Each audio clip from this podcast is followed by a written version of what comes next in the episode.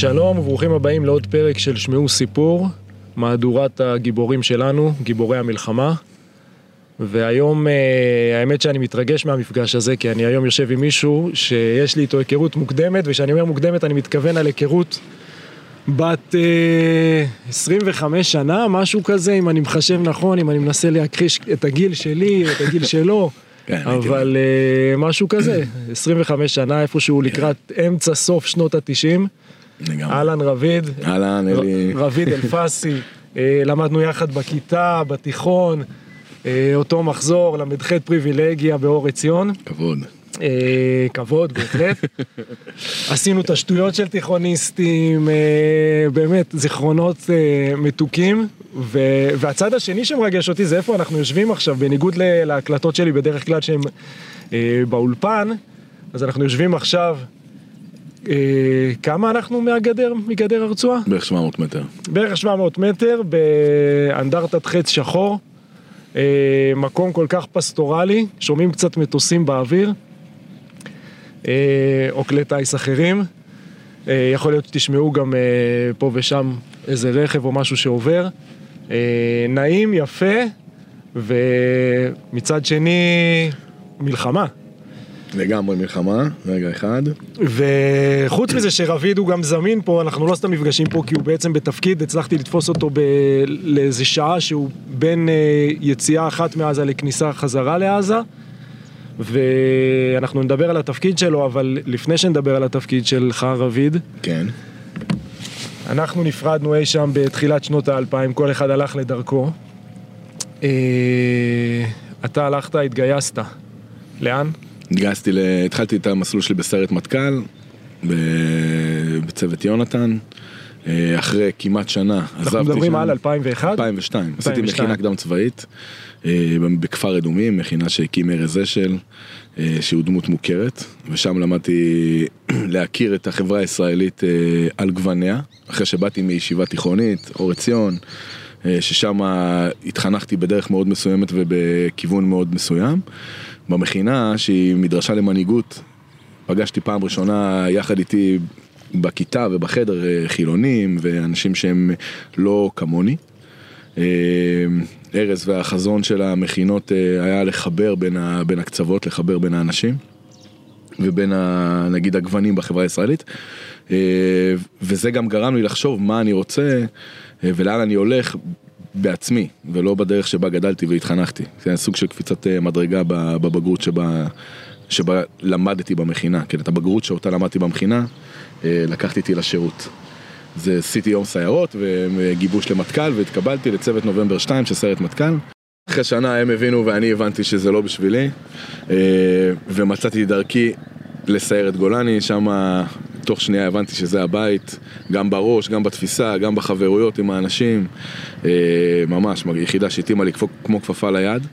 אה, סיימתי שם מסלול, יצאתי לפיקוד, אה, הייתי קצין לוחמה בטרור של הסיירת בערך שנה, ואז יצאתי להיות מפקד צוות לוחמים מוביל של הסיירת בערך עוד שנה וחצי כמעט.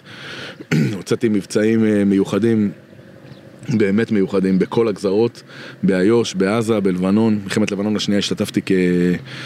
כקצין טרור שהובלתי את אחד הצוותים של הגדס"ר, אה, שהיה לו איזה פער במפקד, אה, יחד עם החבר'ה הנהדרים שלי מהמדור לוחמה. אה, זהו, באיזשהו שלב, איזה פיק באיו"ש, עליתי על מטען, באיזה מבצע מאוד מאוד קטן ואיכותי לחסל את אחד המהנדסים הבכירים של החומרי נפץ בקסבה של שכם.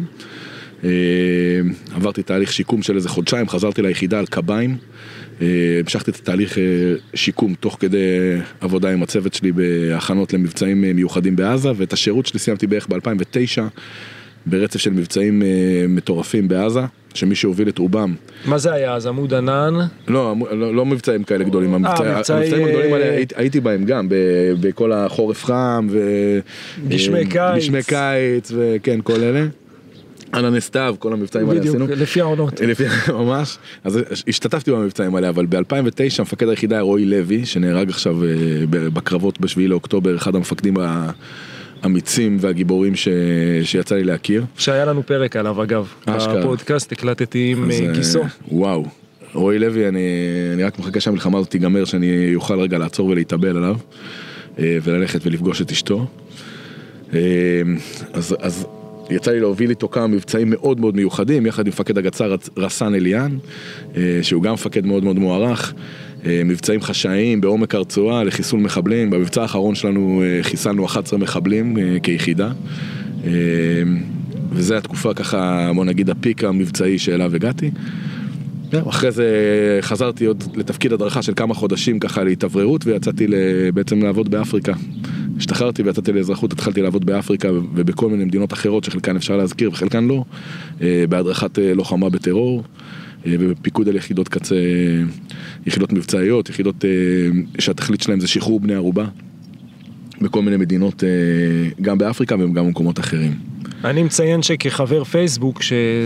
שזה שומר על הקשר, כאילו, אחרת אתה יודע, כל אחד ודרכו, אז כל פעם הייתי רואה אותך מעלה איזה תמונה מאיזה מקום ואומר לעצמי, בואנה, רביד איזה חיים, מה, מה הוא עושה בחיים האלה? אני לא יודע, כל פעם זה איזה תמונה מאיזה חור אחר, לפעמים כתוב איפה החור הזה, לפעמים אני צריך לנחש אותו, איזה מפל פה, איזה...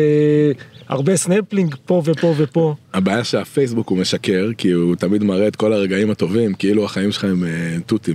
לעבוד במדינות עולם שלישי ובכל מיני מדינות באפריקה ומקומות אחרים, זה לא תמיד כיף. בסופי שבוע אז לפעמים יוצאים לאיזה טיול עם איזה מפל, הולכים לצלול, הולכים לעשות סנפלינג, נכון וזה, אבל ככלל הפעילות שלנו במדינות האלה זה פעילות קשה, זה פעילות צבאית, יש מתחים גם בין מפקדים, יש מתחים בין חיילים, יש ריחוק מהבית, יש תחושה קשה מאוד שהחיים ממשיכים בארץ וכשאתה חוזר אז כאילו, כאילו ירדת מהרכבת והרכבת רצה. ואז כשאתה חוזר לארץ אחרי חצי שנה, אחרי שנה, כל החברים שלך כבר בתואר, מדברים פוליטיקה, מדברים פיננסים ואתה נשארת באותו מקום, רק הדרכת עוד כמה ויש לך עוד קצת כסף בבנק לפעמים.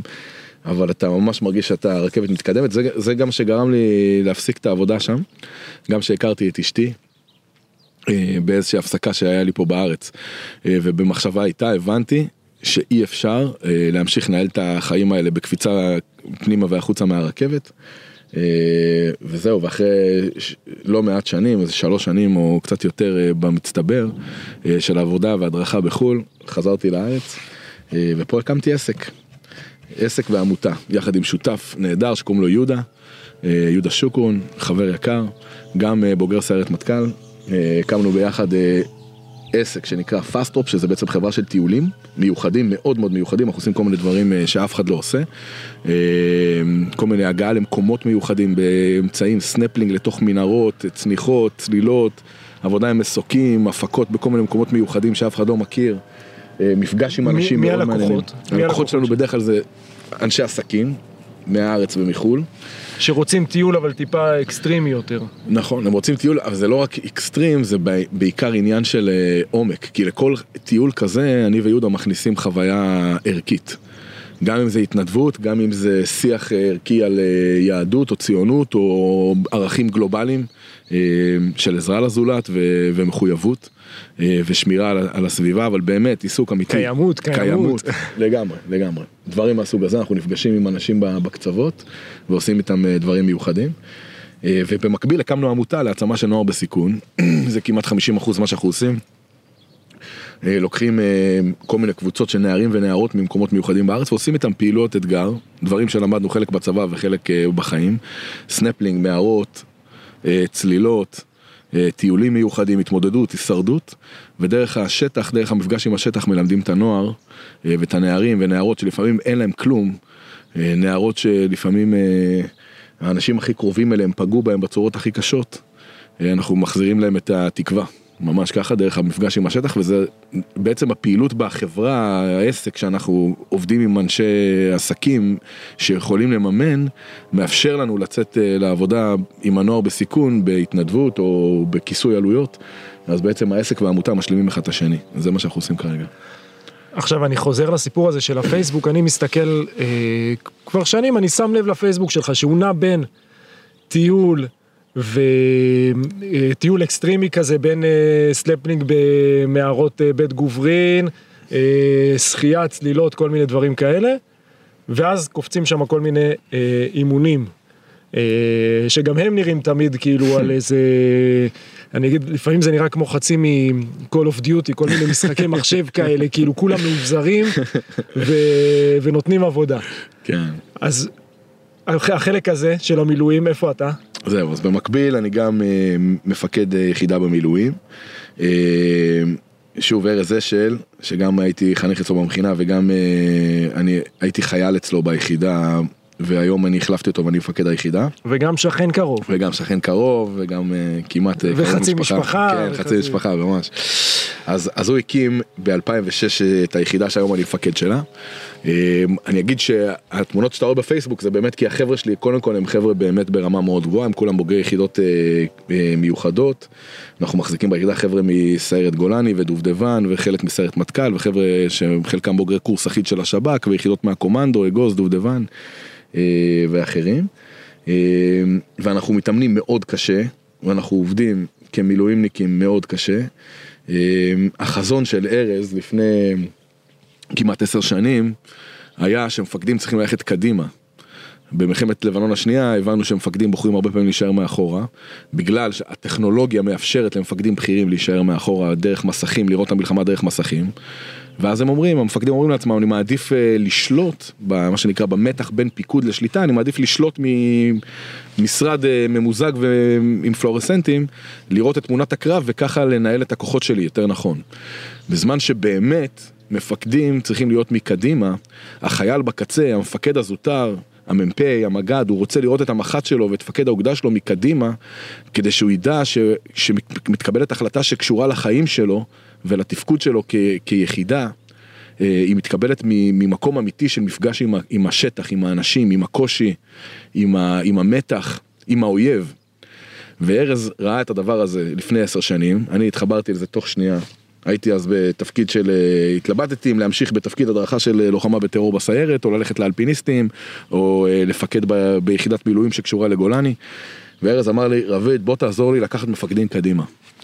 והתחברתי ל vision הזה, ומאז עמוד ענן, אה, קצת יותר מאוחר, מאז אה, מלחמת אה, אה, צוק איתן, ששם התחלנו לעבוד ממש ממש מסביב לשעון, התחלנו לקחת מפקדים בכירים קדימה, מפקד אוגדה, ויותר מאוחר גם אלופים ואחרים, אה, לקחת אותם קדימה ממש לתוך הקרב. אנחנו מדברים עכשיו, דרך אגב, עוד אה, שעה מרגע זה, אני מקווה שהרעיון הזה לא ישודר היום, סתם. אז עוד שעה מהיום אני מכניס את אלוף פיקוד הדרום איתי. אה, יחד עם מפקד אוגדה לתוך אה, לחימה, לתוך תא שטח שהוא מוקף אויב, ולפני כמה ימים היה שם התקלויות והסתערויות. הדבר הזה הוא לא היה בסטנדרט אה, בשנים האחרונות. אה, עכשיו לאחרונה אנשים אמרו לי כן בשנות ה-80, בשנות ה-90, ב-10-15 שנה האחרונות מפקדים בכירים לא נכנסו לתוך הקרב. הם תמיד בחרו להישאר מאחורה וכאילו לקבל את ההחלטות ממקומות זה ממוזגים. לא היה מה- מתפיסת אה, החשש או הפחד להיכנס, זה היה אז- כאילו אז- המחשבה אז גם- שהטכנולוגיה פותרת את אז- הצורך הזה. נכון, אז אמרו שהטכנולוגיה פותרת את, את הצורך, וגם בגלל שהטכנולוגיה כאילו פותרת את הצורך, אז בואו, אין סיבה להיכנס, אז לא נכשיר כוחות מיוחדים שיכולים להכניס מפקד כזה פנימה, והחפ"קים היו בין אה, חלשים לבינוניים, חלקם היו טובים, אבל מעט מאוד. אה, ובגלל שזה כמו אה, ביצה ותרנגולת. כן, בסדר? ואז, ואז להכניס אותו הופך להיות הרבה יותר בדיוק. מסוכן, כי אין מי שיודע לעשות את זה. כשאני מגיע לח- לחפ"ק מאוג אה, לפני תשע שנים, החפ"ק הזה מורכב ממילואימניקים שחלקם בכשירות אפסית וחלקם לא קיימים בכלל, הם רק כתובים במערכת ועל בסיס זלדות נגמשים. ואני אחרי שאני רואה אימון ראשון שלהם אני אומר במקרה הכי טוב הם יכולים להתקרב קילומטר לגדר יותר מזה הם מסכנים את עצמם ואת כולנו. בסדר היום אנחנו נמצאים במצב שאנחנו יחידה עם ארבעה צוותים עם אה, לא מעט לוחמים אני לא יכול לציין בדיוק כמה אה, ואנחנו נכנסים על בסיס יומי בכמה גזרות כי אנחנו מכניסים לא רק את מפקד האוגדה גם מפקדים אחרים שקשורים לאוגדה אה, סגן מפקד האוגדה ואחרים ולכל אוגדה יש כמוך? לכל אוגדה יש חפ"ק. בעקבות החפ"ק שאנחנו הקמנו, האוגדות האחרות הבינו שהם בפער, והם התחילו ליישר קו עם הרמה כבר לפני שלוש שנים, וקמו כמה מפקדי חפ"קים מעולים, בין השאר אה, אה, דורון אה, שהוא אה, הקים איזה חפ"ק מאוד מאוד רציני, אה, שהוא מקדם את המהוג שלו, שוב, אני לא נזהר מאוד פה בשמות וב, ובתפקידים, אז אני לא רוצה להגיד סתם. ויש עוד חפ"ק לאוגדה 98 שנכנס מאוד חזק, עכשיו הם עובדים חזק מאוד בדרום הרצועה, וגם את החפ"ק הזה אנחנו מכירים, שוב בלי להגיד שמות של מי ומה, עובדים מאוד מאוד קשה בפנים, וגם באו ללמוד ולהצטייד מציוד שיש לנו ומהיכולות שיש לנו. והחזון הזה קם לתחייה, מפקדים הולכים קדימה. מפקדים בכירים שיכולים למצוא את כל התירוצים להישאר מאחורה אה, מבחינת ניהול הקרב ומנהלות וחשיבה לטווח רחוק ואבטחה ובסוף אנחנו מבינים שאם מפקד בסדר גודל הזה, מאוג או, או אלוף פיקוד ייהרג חס וחלילה או ייפצע קשה, זה תמונת הניצחון שהאויב צריך. הרי האויב, אין לו ספק שהוא לא יכול לנצח אותנו בשדה הקרב, החמאס לא חושב שהוא יכול להכריע אותנו. אז מה הוא מחפש? הוא מחפש תמונות ניצחון, הוא מחפש uh, תמונה שהוא מוקף בחטופים. תודה. תודה. ואם הוא יודע, אנחנו לא נכחיש, כן? אנחנו אה, לא נכחיש שמפקד אוגדה או אלוף חס וחלילה יהרגו בקרב. אם הדבר הזה יקרה, הם יכולים לסגור את האירוע, מבחינתם המלחמה נגמרה. והתפקיד שלנו כמפקדים בחפ"קים, שהתפקיד שלהם זה להביא את המפקדים קדימה לתוך הקרב, הוא לדאוג שהמפקדים שלנו יגיעו, יגיעו בזמן, יגיעו בשלום. יגיעו בצורה שתיתן להם ביטחון, שתקרין גם ביטחון החוצה, כשאנחנו מגיעים לתוך בית שבו שוהים כוחות שחוקים ועייפים בצדק, אחרי שבועות ארוכים של לחימה, אנחנו באים רעננים, אנחנו מביאים איתנו אוכל ושתייה קרה, אנחנו מביאים איתנו אנרגיות, אנחנו מביאים סיפורים מהבית, לפעמים אנחנו מצלמים את החיילים ושולחים להורים שלהם ולנשים והחברות שלהם ומעבירים החוצה, ואז אנחנו בעצם מהווים בעצם עוד שריר של המפקד, אנחנו מביאים עוד כוח. כשהמפקד בא לבקר, כשהמאוג בא לבקר, יודעים שמגיעה עוצמה. זה חלק ממה שאנחנו עושים. עכשיו חוץ מזה אני אגיד, זה נשמע שכאילו, וזה חלק מהדילמה שלנו כ, כמפקדים ביחידה, ואני אומר, אני כמפקד היחידה, האם אני נשאר רק בזה? האם אני נשאר רק באבטחה וניוד פנימה של מפקד? כי בסוף מדובר בכוח אדם אה, מעולה. כוח אדם מטורף, שכולם בוגרי יחידות שגם נתקלו בשירות שלהם. מטורף, ו... מאומן, עם ציוד, עם ציוד הכי טוב. ברמה הכי גבוהה, ו... ועם האמרים ונמרים ופלטפורמות מטורפות של לחימה. ולפני חודש, בזכות מח"ט אדיר שקוראים לו יהודה וך, שהוא מפקד בה"ד 1, אה, התחלנו לעשות משימות התקפיות כחלק סטנדרטי ממשימות היחידה. זה קשה לנו, כי אנחנו, יש לנו גם את המשימות הקבועות שלנו אה, עם המפקדים של האוגדה, המאוג והסמוג, והמשימות האלה מורכבות כי הן קשורות גם ברקם ורכב וניוד וניווט ואבטחה ולימוד משימה. אבל החל מלפני חודש וקצת, חודש וכמעט וחצי, אנחנו תמיד משאירים צוות קבוע בתוך עזה ללחימה של ימים ארוכים, אני הצטרפתי כבר פעמיים ללחימה הזאת. אה, שאז היא לחימה לכל דבר, אתם עוזבים את משימת אה, החפ"ק. נכון, צוות אחד שלנו מתנתק, יחד עם פוש, עם מפקד. אני הייתי מפקד שם כמה פעמים, ויש לנו עוד אה, איזה כמה מפקדים. ואז הוא מסתפח למישהו אחר? מצטרף למישהו אחר, כן, אני אגיד שיש לנו כמה מפקדים מעולים שמובילים את זה מתוך היחידה. אה, בין השאר מפקד אה, שהוא גם בוגר קורס אחיד. שהוא גאון טקטי והוא מבצע את המשימות שם אה, לעילה ולעילה מה שנקרא ברמה שאנשים אחרים אה, מפרגנים ואומרים שזה הצוות הכי טקטי מקצועי שראו אה, בשטח. אני הצטרפתי לכמה מהמשימות האלה, אני יכול להגיד, אני לא יודע אם יהיה מותר לך לפרסם את זה, אבל אני אגיד לך ששבוע שעבר... מה שנקרא בלי שמות. לא, אז אני אגיד לך עם שמות, כי כאילו עם הסיפור הזה, אם לא, אז אני יכול להגיד את זה בגרסה, אני אגיד לך פשוט, שבוע שעבר המח"ט הזה הכניס לביקור ללילה את, אה, את סגן הרמטכ"ל, תמיר ברם. אמיר ברם מצטרף אלינו. אה, בלילה האחרון או אחד לפני האחרון שגדוד גפן, גדוד הצוערים של, אה, של בה"ד 1 יצא להתקפה ויומיים אחרי זה גדוד גפן חזר לבה"ד, חזר בעצם לקורס קצינים, כן? גדוד גפן זה בעצם השלמת הלוחמים של בה"ד 1, של החי"ר. אז סגן הרמטכ"ל בא להעביר להם שיחה בלב עזה, זה היה אירוע מאוד מרשים, יש לי תמונות של זה גם, הוא הגיע עם שני מאבטחים.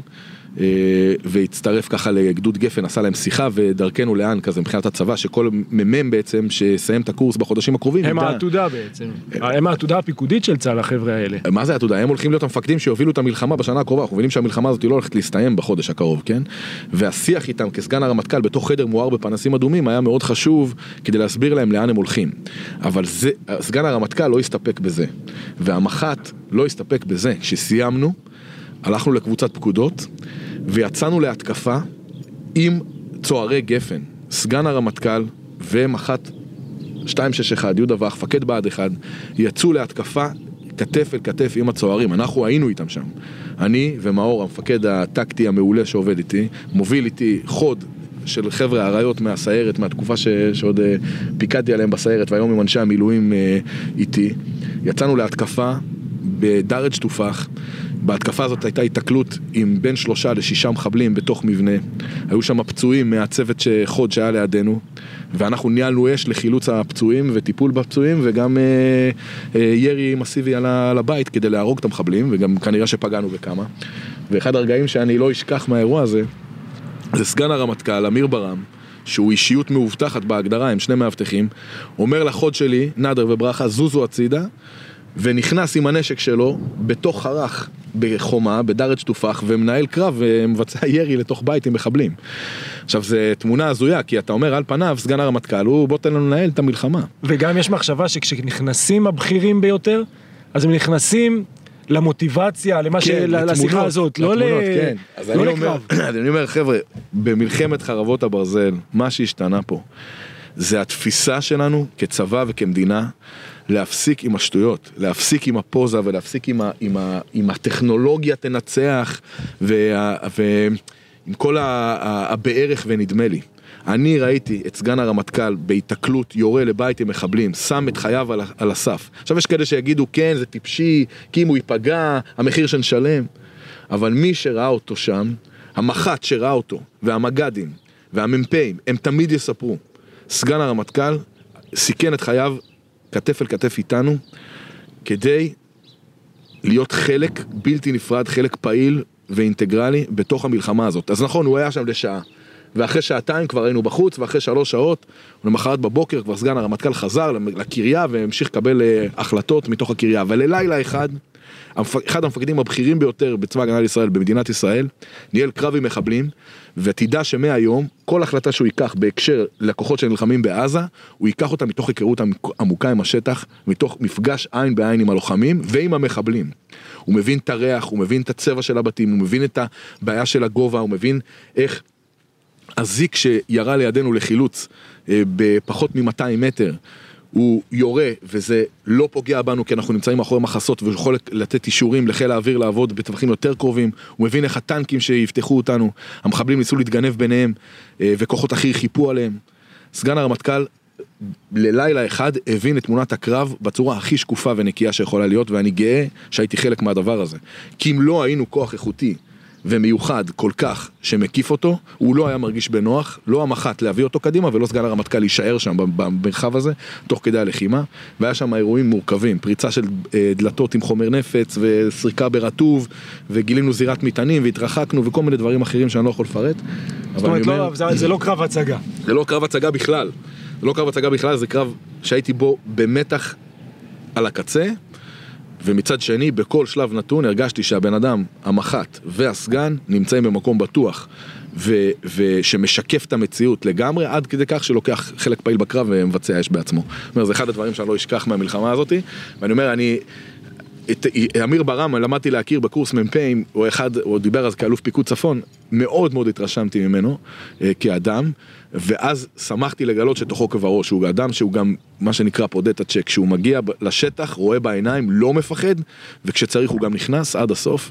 אה, אני גאה שיש לנו מפקדים כאלה, אני אומר, אם, אם היו תהיות לפני המלחמה לגבי, או תוך כדי המלחמה, לגבי המפקדים שהביאו אותנו עד הלום, אה, אני חושב שבאותו לילה, לפחות לגבי אחד מהם, הבנתי ש... שיש על מי לסמוך. אני אגיד לך, מהנקודה שהגעת אליה, אני לוקח אותך למשהו אחר. לפני כמה שנים, אני באיזושהי שיחה עם אה, סבתא של אשתי, שהיא סבתא של אשתי, כן, היא בת אישה קרוב ל-90, כן. אה, גד- נולדה פה במדינה, אח שלה נפל ב... ממלחמת השחרור בלטרון עם אה, שרון, לחם שם עם שרון, והיה איזה פעם ששאלתי אותה, אמרתי לה, תגידי, תני לי רגע את ההרגשה הזאת של, אה, של סכנה קיומית. את היית פה, היא וואו. הייתה אמנם אה, ילדה נערה במלחמת השחרור. ואמרתי לה, את יודעת, אנחנו לא, לא מכירים דבר כזה, אני לא בדור שמכיר מה זה סכנה קיומית. יכול להיות שתהיה מלחמה, יכול להיות שיהיה אה, תקופות של אה, טרור וכאלה, ו... אבל אני, אין לי שום תחושה של קיומית. ו... בימים הראשונים של אחרי אה, שבעה באוקטובר, זה פעם ראשונה בחיים שלי שפתאום הייתה לי איזו תחושה אה, לכמה ימים של אה, האם אני באמת יכול לסמוך על צה"ל?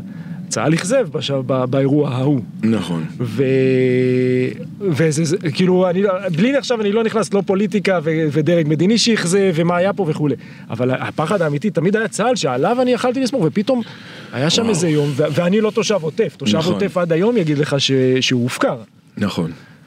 אני אגיד לך משהו, אשתי, שאני אוהב אותה מאוד, עדי, דיברה איתי אתמול, אה, בדיוק כשהתחלף השעון והתחלפה השנה, אה, ב-12 בלילה, והיא אמרה לי, היא מרגישה עכשיו קצת כמו שה... שהיא הרגישה קצת אחרי השביעי לאוקטובר, שכאילו ה... העולם סוגר ואין מי שיעזור. קודם כל אני אגיד לך שלגבי צה"ל אכזב, אין שאלה, המפקדים הבכירים והטובים שאני עובד איתם, מפקד אוגדה 162 ואלוף הפיקוד, אבל במיוחד המפקד שלי, איציק, שהוא מפקד האוגדה, איציק כהן, הוא אומר, צה"ל נכשל בשביעי לאוקטובר, הוא אומר את זה, לא מסתירים את הדבר הזה. אני חושב שאחד הדברים היפים בצבא הגנה לישראל, זה שיודעים להגיד נכשלנו. אבל נכשלנו ומה הלאה, בסדר? מה קורה הלאה? אני אומר שאני, אחד, אחד הדברים ש, שיצא לי בחיים, אתה אומר, לא היה לי סכנה קיומית, אחד, אחד הסיבות שעזבתי בסוף את הצבא, כי בתקופת 2006, 7, 8, 9, בתקופות שהייתי בהן בשיא התפקיד המבצעי שלי, הייתי בסכנה קיומית כל הזמן, הייתי במתח, האם אני הולך לשרוד עוד יום. הוצאתי מבצעים בלבנון, במלחמה, בבינג'בל, באסון של בינג'בל הייתי שם מטר, אני חיפיתי על, החיפוי, על הפינוי של הפצועים. ב... באיו"ש, עליתי על מטען, הייתי מאושפז, הרופא אומר לי, הרסיס הענקי שתקוע לך ברגל, אם היה נתקע חצי סנטימטר מעל, היה נקרא לך העורק הראשי, היית מת תוך חמש דקות. אני הייתי בקרב אה, בעזה שנהרג ככה חייל, אה, גם לא מזמן לצערי, וגם אה, לפני כמה שנים. ברגע שנקרא העורק הראשי ברגל, אתה מת, היה תקוע לי שם רסיס, יש לי צלקות ענקיות ברגל מהניתוח. כן, העיבוד דם שם הוא תוך כן, רגע. כן, ממש, אני אומר, הייתי בסכנה קיומית ממשית, בחצי סנטימטר מהחיים ומוות. ובאיו"ש ובלבנון ובעזה. ואחת הסיבות שאנחנו הולכים להילחם זה כדי שלאנשים ולילדים שלנו לא תהיה סכנה קיומית. שהאזרחים שיושבים בבית יוכלו לעשות עסקים ויוכלו לעשות חינוך וחקלאות ואומנות. בכלל יש טענה, אני עובד עם הרבה אנשים מחו"ל, כן? אחת הטענות שמאז מדינת ישראל וצבא הגנה לישראל והיכולות המרשימות שלנו שחלקם לפרסום וחלקם לא לפרסום מה שנקרא, יהודים בכל העולם יכולים לעשות עסקים ולפרוח ולשגשג ולעשות אומנות כמו שמעולם לא יכלו בגלל שאנחנו המטריה. הרי אם מישהו ילך יפגע ביהודים כי הם יהודים, המוסד וצה"ל וכל מי שיכול ילך ויפגע בו. לכן אני היום כיהודי יכול לשבת ב... לא יודע, בניו יורק או בסיאול או בפריז או בלונדון ולעשות עסקים בלי לפחד שמישהו יפגע בי רק בגלל שאני יהודי. זה אפילו כאילו איזה גב שקיים לך בתת מודע אפילו. ברור. אתה לא בשנייה, כל רגע, אתה לא חושב עליו כל רגע. לא, אבל, אבל האנשים האלה, הסבים והסבתות שלהם, הם האנשים שהלכו בשואה, והם האנשים שגם הדורות הקודמים, גם הם היו ממשפחות של רופאים או עורכי דין או אנשי עסקים, ותמיד היה גבול לכמה כסף או לכמה רחוק יהודי יכול להגיע. כי ברגע שהיית מגיע לאיזה גבול מסוים, היה בא מישהו ולוקח לך את הבת, היה בא מישהו ולוקח לך את הכסף, היה בא מישהו ולוקח לך את העסק, היה בא מישהו ו... ולוקח לך את החיים. את החיים, זה ברור כמובן, כן? יהודים תמיד חיו בפרט, אבל מדינת ישראל היא נותנת את הגב, ו- ובעצם מדינת ישראל, הצבא, צה"ל ושירותי הביטחון, הם נותנים את הגב לכל יהודי בעולם, להמשיך ולשגשג ו- ולפרוץ את הגבולות של עצמו ולעוף הכי רחוק. אז בטח בתוך מדינת ישראל.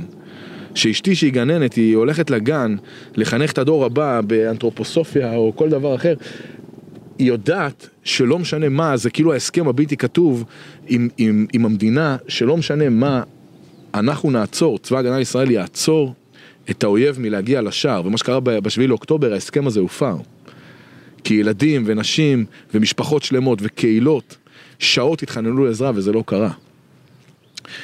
וזה לא קרה בגלל כל מיני בעיות ותפיסות שהיו נהוגות פה, במדינה ובצבא במיוחד, וכשיגיע הזמן, מי שצריך גם לשלם את המחיר, וכשיגיע הזמן, חוץ מלשלם את המחיר, כי אנחנו לא מחפשים פה רק אה, בסוף כמדינה, עזוב שנייה אותי כמפקד, אני לא מחפש לראות מי אשם ובוא נשים אותו על המוקד, זה לא מעניין.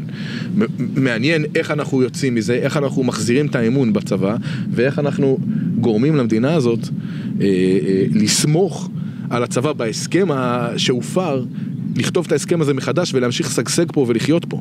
איך אנשים יוכלו להגיד, אני אפתח עסק במדינת ישראל בלי לפחד שיבואו וישחטו ויאנסו את המשפחה שלי.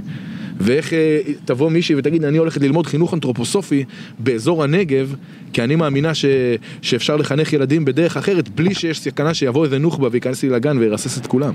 וזה ההסכם שחייבים לשקם אותו בין הצבא לבין העם, אה, וחוץ ממי שצריך לשלם את המחיר שישלם, בסדר, ואני חושב שזה סך הכל מדרגה די קטנה, אנחנו צריכים לשקם גם את היכולות המבצעיות, וגם את היכולות אה, האומץ, וגם את היכולות הטכניות, הטכנולוגיות. ובעיקר בעיקר את שריר הכוח אה, של צבא הגנה לישראל כדי לאפשר את השגשוג ואת הצמיחה שלנו גם בגבולות הצפון, הצפון, גבול הצפון וגם בגבול הדרומי. אה, אה, אבל בכלל במדינה שלנו, גם איו"ש זה סכנה, גם ערביי ישראל יכולים להתעורר ולהפוך לסכנה, אבל באמת, מה שנקרא, לאמן את שריר הביטחון הזה כדי שנוכל להמשיך לחיות פה עוד, עוד שנים קדימה. אני חוזר איתך לשישה באוקטובר. כן. יום, וואו. מה היית, איפה היית, מה היו התוכניות שלך לשבוע הבא של מה שנקרא אחרי החגים? זה היה אמור להיות אחרי החגים, מתחילים את השנה. אז כך, וואי, קטע. אז ברביעי לאוקטובר ירדנו ל... ירדנו לירדן ההררי. בירדן ההררי יש איזה קטע מסוים שתכף אה, יכול להפוך ל, ל, לשמורת טבע. אז אמרנו לנו לפני שהופך לשמורת טבע כדאי יש שם איזה קטע מאוד יפה לקחנו את הבנות אני עדי ושלושת הבנות שלי. אה, זה הזמן להזכיר שלוש בנות. כן. הלוחם כאילו שמדברים איתו הוא נשוי לגננת ושלוש בנות. אז אשתי עדי גם גננת וגם מוזיקאית אה, היא עושה מוזיקה אתנית מוזיקה הודית זה כאילו המפגש בינינו הוא גם אה, קונטרסט רציני מאוד אני הרבה מהחיים שלי סביב הצבא ולחימה והדרכות. והיא גם גננת אה, באוריינטציה אנתרופוסופית. וגם אה, מוזיקאית של מוזיקה הודית ומוזיקה אתנית. אה, ויש לנו שלוש בנות, תאומות בנות שלוש וחצי, סער ומרום, וילדה בת חמש וחצי שקוראים לה לילה. וברביעי לאוקטובר אנחנו, אני והבנות נוסעות לירדן ההררי, ואנחנו עם כמה חברים, לקחנו אוהלים על הגב, זה הליכה של איזה קילומטר וחצי. חול המועד סוכות. חול המועד סוכות, הולכים ומקימים אוהל במקום הכי רחוק, שבו אין את עם ישראל אה, ולהקתו, אלא כמה חברים, ושם אנחנו אה, עושים כזה, כאילו, פויקה ותבשילים ומים וכיף חיים וזה.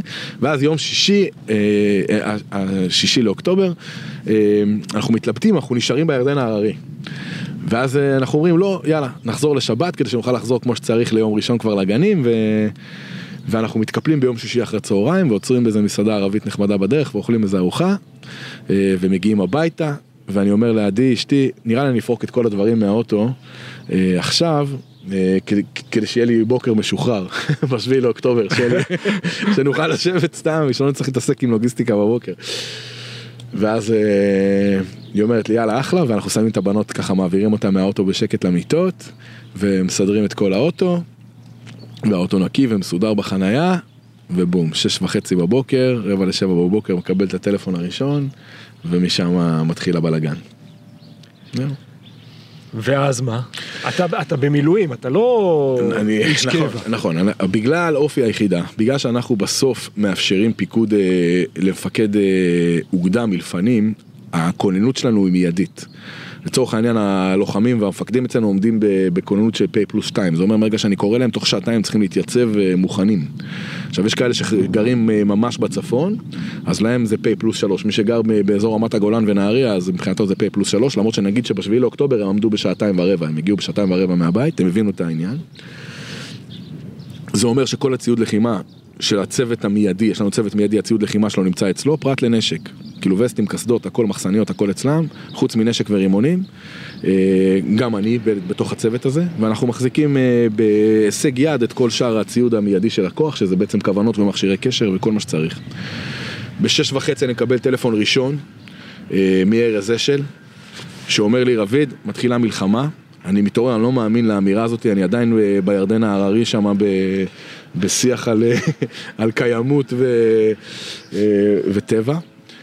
אני לוקח את האוטו בשעה רבע לשבע עם תחתונים וגופייה, נוסע לקצה המושב, אני גר בגבעת יערים, יש שם נקודת תצפית מדהימה. אני פשוט לא מאמין, ואני רואה בקצה המושב טילים שעפים על אזור המרכז וראשון ורחובות, רואים שם ככה את הטילים מעזה ואת היירוטים של כיפת ברזל, ואני אומר בואנה זה לא צחוק, ושומע ברדיו.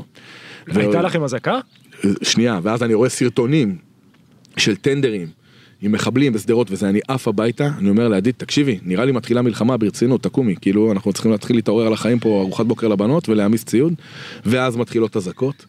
אין לנו אה, ממ"ד בבית, בהרי יהודה, לרוב הבתים, אה, לפחות חצי מהבתים אין ממ"דים, כי אין אזעקות בהרי ירושלים בדרך כלל. אה, ואנחנו רצים לשכנים, לממ"ד, ולוקחים את הבנות בידיים, ומספרים להם איזה סיפור על, אה, על איזה משחק שאנחנו צריכים לעשות, להיכנס ולצאת מהבית היום. אה, וכל השכנים המקסימים שלי בגבעת יערים מבינים את האירוע, הם עוזרים לי להעמיס את האוטו, אני תוך כדי מת- מתלבש במדים. מעמיסים את האוטו בתחמושת, בווסטים, קסדות, כל מה שיש לי בבית ככה לתת לאנשים אה, ואני מחזיק בכוננות מיידית ויוצאים לדרך. אני יוצא לדרך בשעה 10, אני כבר מגיע ליחידה, בדרך כבר אומרים לי, אני פוגש מחסומים של משטרה, אומרים לי תיזהר, האוטו שלך נראה כמו אחד הרכבים פה שפלשו. אה, ואני מגיע ליחידה, ואני פוגש את כל המפקדים, בשעה 10 וחצי כולם אתה מתייצבים. יכול להגיד איפה? לא, מאיפה אתה אוסף ציוד. אה, זה אסור להגיד. אסור להגיד, אבל זה אוקיי. נמצא באזור אה, לא רחוק ממרכז שפירא. בסדר, אוקיי. זה אני יכול להגיד. אוקיי. כן, לא רחוק מקריית מלאכי, האזור הזה. אה, כי זה שטח כינוס, זה מקום שאסור להגיד איפה הוא. ושם אנחנו מתכנסים, עולים על ציוד, בשעה 11 אנחנו פוגשים את מפקד האוגדה פעם ראשונה. הוא התחלף לפני שבועיים, כן, מפקד אוגדה 162, הוא נכנס לחרבות ברזל, שלושה שבועות בתפקיד. יופי של טבילת אש. טבילת אש מטורפת, אנחנו פוגשים אותו, הוא מגיע, אנחנו רואים שהוא חירניק, הוא מגבעתי, אה, אני אומר לו, אהלן איציק, אני רביד, מפקד החפ"ק שלך, הוא אומר לי, אנחנו עפים מכאן לתוך העוטף, יש שם רצח, אנחנו חייבים לחבור שם לכוחות ולנהל שם את הלחימה. אז אני אומר לו, אחלה, רק לפני שאנחנו עולים להאמרים, בוא נעשה סדר תנועה, כי מעולם לא נפגשנו, בוא שנייה נראה שאני ואתה מיושרים. אז הוא עוצר הכל, את כל הניהול של המלחמה, עם כל החטיבות שמנהלות את הקרבות בלימה בשביעי לאוקטובר, נכנס איתנו בתוך סדר תנועה, אנחנו מתחילים ללכת קדימה, חוד מפנים, כיתה סוגרת, בין העצים שם בבסיס ההוא שהתכנסנו בו, ואחרי עשר דקות רואים שכולנו פיקס, ומספרי ברזל עולים לכלים ונוסעים. עולה איתנו סמח"ט ב' יאיר צוקרמן, שגם מלווה אותנו בכל תהליך הגיוס והיציאה לדרך מהר, כי הוא, כדי להפשיר את הרכבים, לא שזה כל מיני לוגיסטיקות של הצבא, צריך להפשיר את הרכב ולהוציא את הקשר, אבל מבינים שיש אה, מלחמה אמיתית, אז כל מי שיכול נרתם כדי שנעוף לדרך. בשעה 11 ורבע, אה, אם אני לא טועה, אנחנו עוצרים פתאום בצומת אה, בית קמה. אנחנו יורדים מהרכב, מאבטחים, מחבלים הגיעו כבר סמוך לשם, אז אנחנו מאבטחים, כאילו, זה בכלל הזיה שאנחנו, כן, בבית לפני, קמה. בבית קמה, לפני שלוש שעות אני בבית שותה קפה, ועכשיו אני כאילו, או ארבע שעות, לא משנה, פתאום אני, אני מאבטח בבית קמה, כאילו, נוח'בות מסביבי, וזה באמת נכון. ואנחנו רואים שהמאוג מדבר אה, עם אה, יאיר צוקרמן, אומר לו, תקשיב, מח"ט הנחל נהרג, בהצלחה, אתה מח"ט הנחל החדש, ויאיר צוקרמן יורד מהרכב, מקבל מינוי תוך כדי נסיעה בהאמר. ואני אומר לו, יאיר, לאן אתה הולך? הוא אומר, אוספים אותי רגע, יהיה בסדר. איש מאוד מוערך, גם היה מפקד אה, בקורס מ"פים שהייתי בו חניך. אה, הדריך אותי בחלק מהזמן, והופך מרגע זה להיות מח"ט הנחל. עכשיו, דרך אגב, אנחנו בדרך אליו. אתמול פגשנו אותו וגם היום נפגוש אותו אה, בלב עזה. אה, מדהים שזה ממש מינוי כזה על הדרך. מינוי, אה, כן, את המינוי אה, מיידי, כדי לא להשאיר את חטיבת הנחל בלי מפקד, במלחמה הכי חשובה מאז מלחמת יום הכיפורים, שאנחנו מבינים את התמונה שמתבהרת. וזהו, בשעה 11 וחצי אנחנו כבר רואים את הגופות הראשונות בכבישים באזור שדרות. ואני אומר, ראיתי, הייתי במלחמות וראיתי כבר גופות. וזה מחזה קשה מאוד. אמרו לנו, תיזהרו, יש מחבלים בדרך, אבל אף אחד לא הכין אותי לראות רכב בצד הכביש עם גופה של אישה, עם נעלי עקב. זו הגופה הראשונה שראיתי ב- ביום שבת, בערך בשעה 11 וחצי. אה, ומאותו רגע, כמויות בלתי הגיוניות של גופות של אה, אה, נשים וילדים. הגענו כבר לאזור צומת צעד, נכנסנו שם לאיזה מרחב, מפקד האוגדה כבר הבין את המצב בערך של החטיבות והלחימה ביישובים והתחלנו לנוע איתו במרחב העוטף ובכל פעם עצרנו ומתוך המקומות שבהם היינו הוא ניהל את ההתקפות אה, מרמה של אה, חטיבה ועד רמה של לפעמים אה, צוות. אתם נתקלים? באותו יום לא נתקלנו, נכנסנו לאזורי הלחימה ממש, נכנסנו לכפר עזה, נכנסנו לשדרות, היינו באירוע שהטנק ירה על התחנת אנחנו משטרה. עכשיו 4 קילומטר משדרות יושבים ובערך קילומטר וחצי מכפר עזה. בדיוק, אז אני אומר לגמרי, אבל באותה שבת כל הנגב המערבי, כל, ה, כל ה, הנגב המערבי ויישובי העוטף היו אה, מרחב לחימה. אז היינו, ב... ירו לידינו, ובכפר עזה היינו בבתים שלידינו היו מחבלים ועוד קרבות באזור, ובשדרות אה, היינו בהתקפה לתחנת משטרה שהטנק שלנו ירה על התחנה, אז היה שם עוד מחבלים שירו אה, לכיוון שלנו, תפסנו מחסות. כצוות, באותו רגע לא נלחמנו. דרך אגב, זה משהו שהחיילים והמפקדים שלי עד היום הם אוכלים את עצמם בשאלה. למה לא יצאנו להסתער? האם יכולנו לעשות יותר? אה, הם אומרים, יכולנו, היינו יכולים לעזוב את מפקד האוגדה ולנסוע עם שני האמרים מתוך אה, שלושה וללכת להסתער. ומה שאני אומר להם, מפקד האוגדה אומר להם, וזו שאלה טובה, אם אתם הייתם עושים את זה, אני לא הייתי יכול לנהל את הלחימה של האוגדה, וזה היה אנחנו מדברים על חטיבת גבעתי, חטיבת הנחל ויחידות מיוחדות שהצטרפו לת"פ האוגדה, לא הייתי יכול לנהל אותם מתוך השטח. שוב, ואז המתח בין פיקוד לשליטה. באיזשהו שלב אמרנו בוא ניכנס לקרב בכפר עזה ולפחות נקבל גזרה, נתחיל לחסל שם מחבלים, והמאוג אמר, אם אני נכנס איתכם עכשיו תחת אש להתקפה עם מחבלים, אני לא יכול לתת פקודות בקשר, אני לא יכול לחלק, אני לא יכול להקצות כוחות ליישובים אחרים באזור בארי אה, ובכלל באזור העוטף. אה, ובאזור זיקים שהאוגדה ניהלה שם את הלחימה ולכן אני אומר זה שאלה שעד היום הלוחמים שלי שואלים לגבי השביעי לאוקטובר היינו ב- בלחימה ירו סביבנו ירו לכיווננו אבל לא השתתפנו בלחימה ממש. אני אגיד שהדרך לפצות על הדבר הזה זה החל מלפני חודש וחצי אותם חיילים שבער להם מאוד מאוד לצאת ולהילחם ולהסתער אחד הנהגים שלנו ברסה שהוא כזה מקצוען חיה וכל הזמן הוא אומר איך בשביעי לא יצאתי להילחם? אז כבר בשבועות האחרונים יצא לו להיתקל ולירות ולהרוג ו... ולהילחם לא רק הוא גם הוא וגם המפקדים האחרים והלוחמים האחרים ביחידה. אה, ומה שנקרא לפדות את הצ'ק. אני פה עם ציוד ואימונים ויכולות אני לא סתם אה, יושב מאחורה ומאבטח. אז אני אומר זה אחד הדברים שהיו לנו קשה בשביעי לאוקטובר ומאותו רגע החלטנו לשנות פאזה ולדחוף קדימה כלוחמים, ומאז עשינו לא מעט, אנחנו עושים לא מעט ונעשה עוד הרבה, במה שעוד נשאר פה. בלי לסמן אשמים, יש לך מחשבות מה השתבש? בשביעי לאוקטובר? כן. כן, אני... אני האחרון שסמן אשמים, באמת קטונתי, בסך הכל מ"פ, בסדר? אני יכול כאזרח לחשוב, אני אגיד לך שמי שאשם בזה בראש ובראשונה זה אנחנו. אנחנו כעם ישראל, אנחנו עם שאוהב שלום ורודף שלום ורוצה שלום. ואנחנו כל כך רוצים שלום וכל כך רודפים שלום, אה, שסיפרנו לעצמנו שגם בצד השני רוצים שלום, וגם בצד השני, גם אם הם לא רוצים שלום, רק מעטים מהם יעשו ועושים כדי לפגוע בנו. סיפרנו לעצמנו זה סיפור שבעזה יושב העם העזתי ויש איזה פונדמנטליסטים אה, קיצוניים חמאסניקים שהם בכוח השתלטו על רצועת עזה אבל הם המיעוט ובעצם העם לא באמת אוהב אותם אה, וכשהם יצאו להתקפה ביום שהם יצאו להתקפה הם יבואו כמה עשרות אה, ואולי יקבלו תמיכה חלקית מחלק מהאנשים בעזה ו, ואז המערכת המתוחכמת שנבנתה פה באיזה שלושה מיליארד שקל כל הרואה יורה והגדר האינדיקטיבית וכמה פלוגות של סדירים יוכלו לעצור את הכמה עשרות מחבלים. זה הסיפור שסיפרנו לעצמנו. אה, והטכנולוגיה תציל אותנו, להקות הרחפנים והרב ממדיות וכל ה... כן, ומקסימום יש את חיל האוויר והכל בסדר. וכמובן כל המיגון שלנו. והמיגון, כן, מיגון, מיגון, אבל אנחנו מבינים, ההיסטוריה מלמדת אותנו תמיד חזקה על המגן שהתוקף ימצא דרך לתקוע אותו. אתה יכול להתבצר בטירות ומוצבים ורצועת הביטחון בלבנון ואתה יכול לשים לעצמך מקלטים ו... ומה שאתה רוצה ובסוף האויב התוקף ימצא דרך מתוחכמת לתקוף אותך ולתקוע אותך. כמו שפלשו בנורמנדי נגד כל קווי הביצורים, וכמו שברצועת אה, אה, הביטחון בלבנון בסוף חיזבאללה מצא דרכים מתוחכמות להיכנס למוצבים, וכמו שבעזה חפרו מתחת למוצבים והמנהרות, תמיד האויב ימצא דרך מתוחכמת. אנחנו הרדמנו את עצמנו במחשבות והשגות על שלום, בזמן שהעיר עזה, ואני אומר לך, אם יש לי מסקנה אחת מהמלחמה והמפגש עם העיר עזה, כולה כל האנשים בעזה, כל העיר מלאה ברשע ושנאה, וכל העיר הזאת התכוננה למלחמה. הם חפרו מנהרות, בתחילת המלחמה אמרנו, הם חפרו פי שלוש ממה שהערכנו. היום, בהערכות זהירות, הם פתחו, הם, הם, הם, הם חפרו פי שבע עד עשר ממה שהערכנו. תחשוב שלפני המלחמה חשבנו, יש רשת מנהרות מתחת לעזה, היום אנחנו מבינים שיש בין פי שבע לעשר ממה שהערכנו.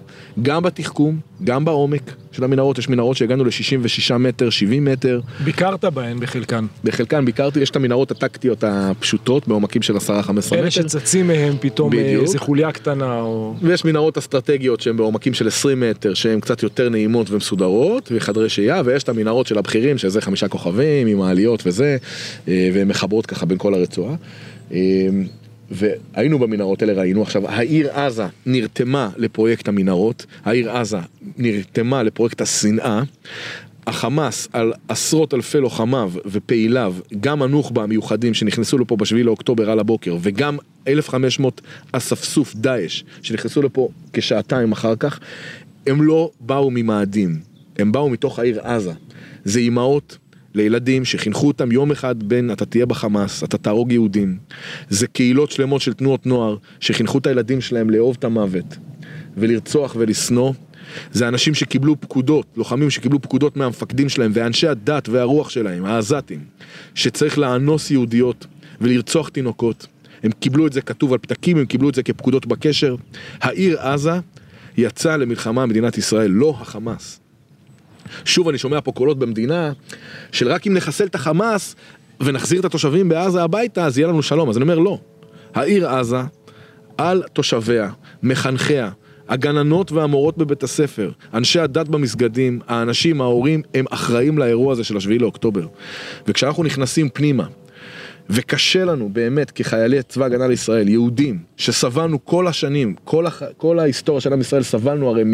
מרצח ואלימות וביזה, כשאנחנו נכנסים לתוך עזה והמשימה שלנו לפעמים כלוחמים זה לשרוף בתים, למה דרך אגב? כי בתוך הבתים יש אוכל שהחמאס יוצא מהמנהרות ואוכל, בתוך הבתים הם מסתתרים ויורים מתח... מתוכם טילים וטילי נ"ט ומערבי צלפים שנהרגים לנו לא מעט חיילים בשבועות האחרונים, בתוך הבתים האלה הם שמים מטענים כמו שפגעו בחבר'ה של הנחל, שי שמריז, חבר יקר מקורס מ"פים, שנהרג בתוך מערב מטענים, בתוך מבנים אה, אזרחיים לכאורה בעזה. ושכן ליישוב.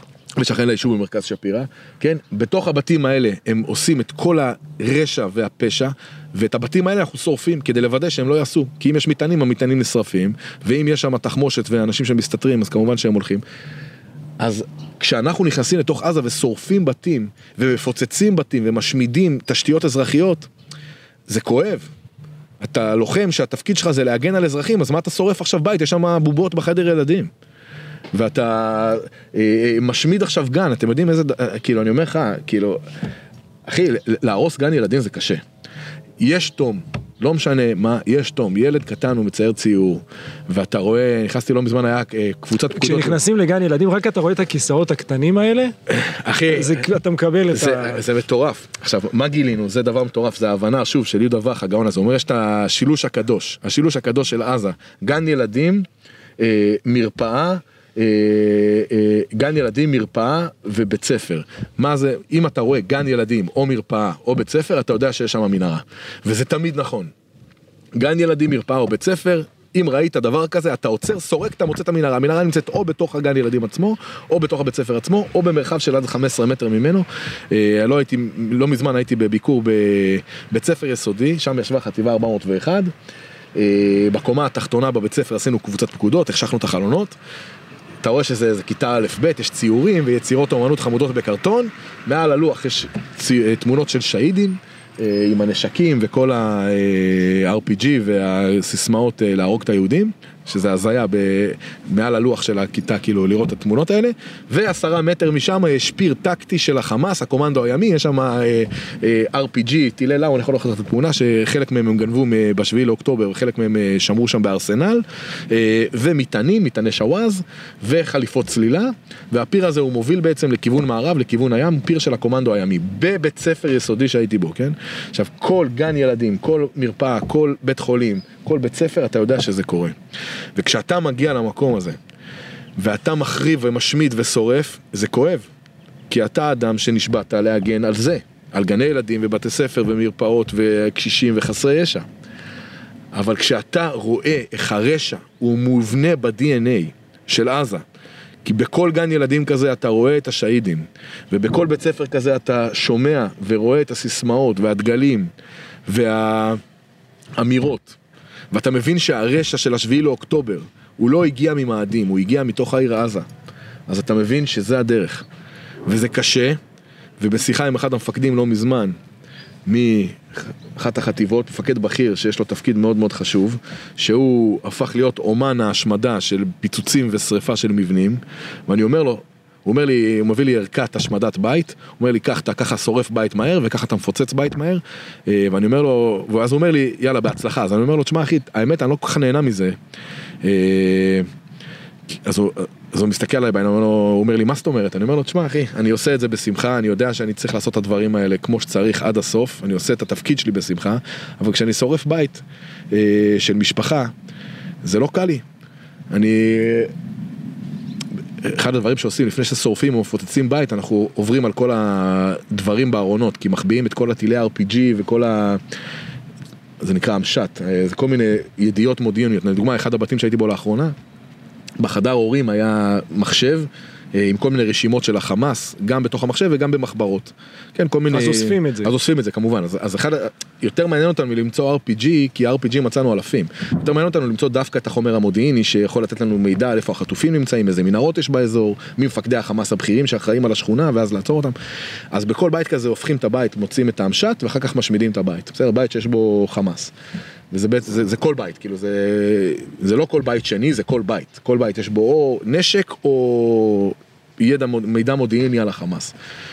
אה, ובאחד הבתים האלה לאחרונה אני מוצא בחדר אה, ילדים מחשב מוסלק מתחת ל...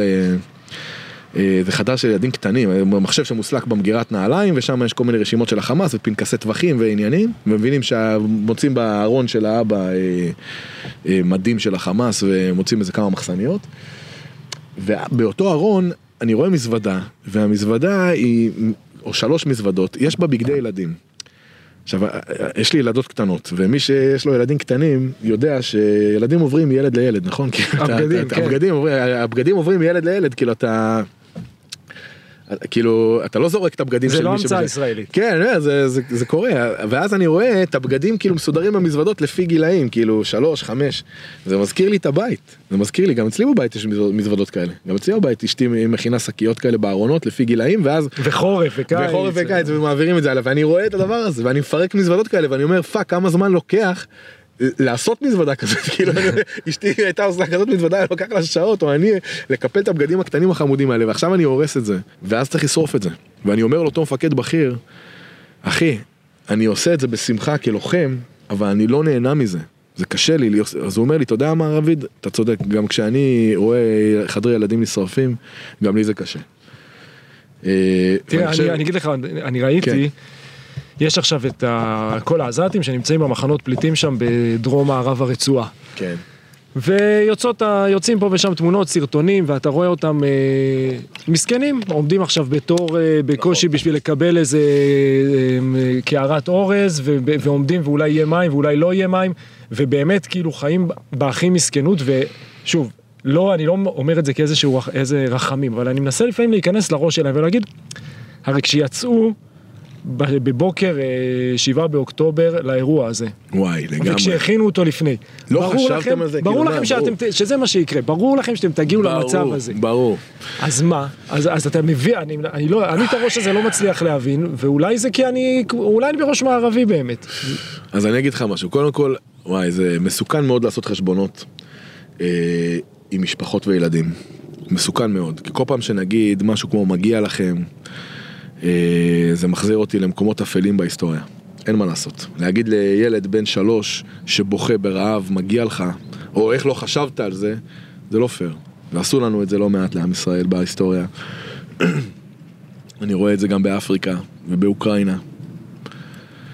זה נורא, בסדר? מצד שני אני רוצה לספר לך משהו. כל פעם שאני יוצא מעזה, אני עובר בצירים האלה שיוצאים חזרה. הנה עכשיו אני נכנס עוד רגע. אה, באזור אה, מזרח הרצועה, ואני חוזר באותו ציר. ומהמקום הזה שאנחנו עומדים בו, יצאו המחבלים הכי חארות. החבר'ה מאזור סג'איה והחבר'ה מאזור דארג' טופח, ג'באליה, נשתקפו פה. בתוך היישובים ורצחו ואנסו, הכי חארות יצאו מפה, מהאזור הזה, ממזרח הרצועה, וגם מהצפון. וכשאני חוזר חזרה בצירים האלה, עם הנמר או עם ההאמר או עם הטנק. חזרה ארצה. חזרה ארצה, חוצה את הגבול חזרה. זה קורה לי אחת לכמה ימים, שאני חוזר חזרה, אני כל יום כמעט נכנס ויוצא, ויש ימים שאני נשאר כמה, ואני רואה את ההרס, ממדי ההרס, אתה לא יכול שלא להשתאות ולשאול איך הם בחרו בזה. הרי הם ידעו שזה הולך לקרות להם. כשהם יצאו לשביעי לאוקטובר עם האופנוע, והם יצאו עם, ה, עם הג'יפ, עם הטנדר, וכשראינו חבר'ה נכים עם קביים נכנסים פה, חוצים את הגדר בשמחה, הם ידעו שזה הולך לקרות להם, הם ידעו שהם ישלמו את המחיר הזה. הם הסתכלו על אותם בתים ושדות וחקלאות ובתי קפה שלהם בתוך עזה וידעו שכל זה הולך להיחרב. איך הם ידעו? כי עשינו אותו דבר גם בצוק איתן, לא כזה ממדי השמדה, כן? ולא כזה נזק, אבל הם ידעו שזה מה שהולך לקרות, לקרות לפחות למי שגר פה סמוך לגבול. והם בחרו בכל זאת לעשות את זה. אז נכון שאי אפשר להאשים ילד בן שנה או בן שלוש בסבל הנורא שהם נמצאים בו, והם נמצאים ברעב ועוני וקושי וקור, נכון. אבל המחיר שהעיר עזה, שהעם היושב בעזה צריך לשלם הוא מחיר כואב. כואב.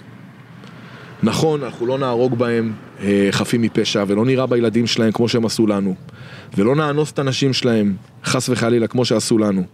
ולא נפציץ מרכזי אוכלוסייה שלהם עם טילים כמו שהם עושים לנו כבר שנים כדי רק לראות אותם סובלים. ונכון שאנחנו לא נהנים לראות אותם סובלים. כעם, יכול להיות שיש לנו יוצאים מן הכלל שיחככו ידיים כשהם יראו ילד עזתי בוכה. בסדר? אבל כעם אנחנו לא נהנים לראות את הסבל של האנשים האלה, בטח לא של ילדים קטנים, בטח לא של תינוקות, ואנשים שבאמת אה, בעצמם לא לקחו חלק. אבל אני אומר לך, אלי, ואני אומר לכל מי שעיניו בראשו, העיר עזה צריכה לשלם מחיר כואב, חד משמעי על השביעי לאוקטובר, בגלל שהם בחרו בזה. והם הלכו בראש מורם ובעיניים פקוחות לאנוס ולרצוח, מתוך ידיעה ברורה שהמחיר שהם ישלמו הוא מוות וחורבן. הם הלכו ובחרו בזה. אחד המפקדים אצלי, אה, מאור, שולח לי סרטון שלשום של שכונה שלמה בוערת, בתים בוערים ונחרבים, שכונה שהיו בה פעילי חמאס שיצאו להתקפה לפני כמה ימים והתגובה הייתה התקפה של אה, אה, פלוגה של שתי פלוגות עם טנקים, החריבו, ירו, פוצצו, ורגע לפני שהם מנתקים מגע לקראת חושך רואים שכונה שלמה בוערת ומוחרבת, והוא שולח לי סרטון ואומר, אתם החרבתם, אתם רצחתם, אתם אנסתם, אתם שרפתם את הילדים שלנו חיים, אתם פגעתם בנשים ובילדים שלנו בבית, ואתם הבאתם את זה לעצמכם, ועכשיו תראו את העיר שלכם בוערת. הוא כאילו מעביר לי מסר שאני אעדד אותו החוצה. העיר עזה צריכה להבין שהיא משלמת את המחיר הנורא של השביעי לאוקטובר, שהוא לא התחיל בשישי לאוקטובר ולא התחיל בחמישי לאוקטובר. המחיר הזה התחיל ביום שנשים בעזה חינכו את הילדים שלהם לשנוא ולרצוח. יש לי תמונה מצוק איתן בראש, איזה סרטון שילד חולה לב מעזה שלוקחים אותו תוך כדי צוק איתן לניתוח לב, הוא בן פחות משנה, בבית חולים הדסה עין כרם, וכשהוא יוצא מהניתוח בריא ושלם, שואלים את אימא שלו מה את אומרת על זה שהיהודים הצילו את הבן שלך, אז היא אומרת לכתבים, זה אני חושב בערוץ 2, היא אומרת להם, אני רוצה שהבן שלי יחלים ויהיה בריא כדי שיגדל להיות שהיד. אני לא אשכח את הדבר הזה. הרגע הבן שלך ניצל בבית חולים הדסה מניתוח לב, ואת כאימא עזתית בישראל יושבת ושותה את הקפה הישראלי בבית החולים הדסה אומרת אני רוצה שהבן שלי יחלים כדי לחזור להיות שהיד. אני, זה לא יכול לנתק אותי מהסיפור של יחיא סינואר עם הבעיות שלו שטיפלנו בו ואחרים. העיר עזה, פעם אחרי פעם, האנשים, הרשע, המוסד הרשע הזה שגדל בעיר הזאת, קיבל מאיתנו את כל הכרטיסי יציאה האפשריים, טיפול ומסירות ואוכל ודלק ומים ושלום וחקלאות וטכנולוגיה וכסף ומה שאתה רוצה. ובחר בשביעי לאוקטובר, בראש מורם ובעיניים פקוחות לרצוח, לאנוס, לשרוף, לא אחד או שניים, מאות ואלפים וכשהם חזרו עם החטופים הם חילקו ממתקים ברחובות. הרשע הזה צריך להיעלם. הרשע הזה הוא מחיר כואב מאוד שהם צריכים לשלם, וגם אנחנו.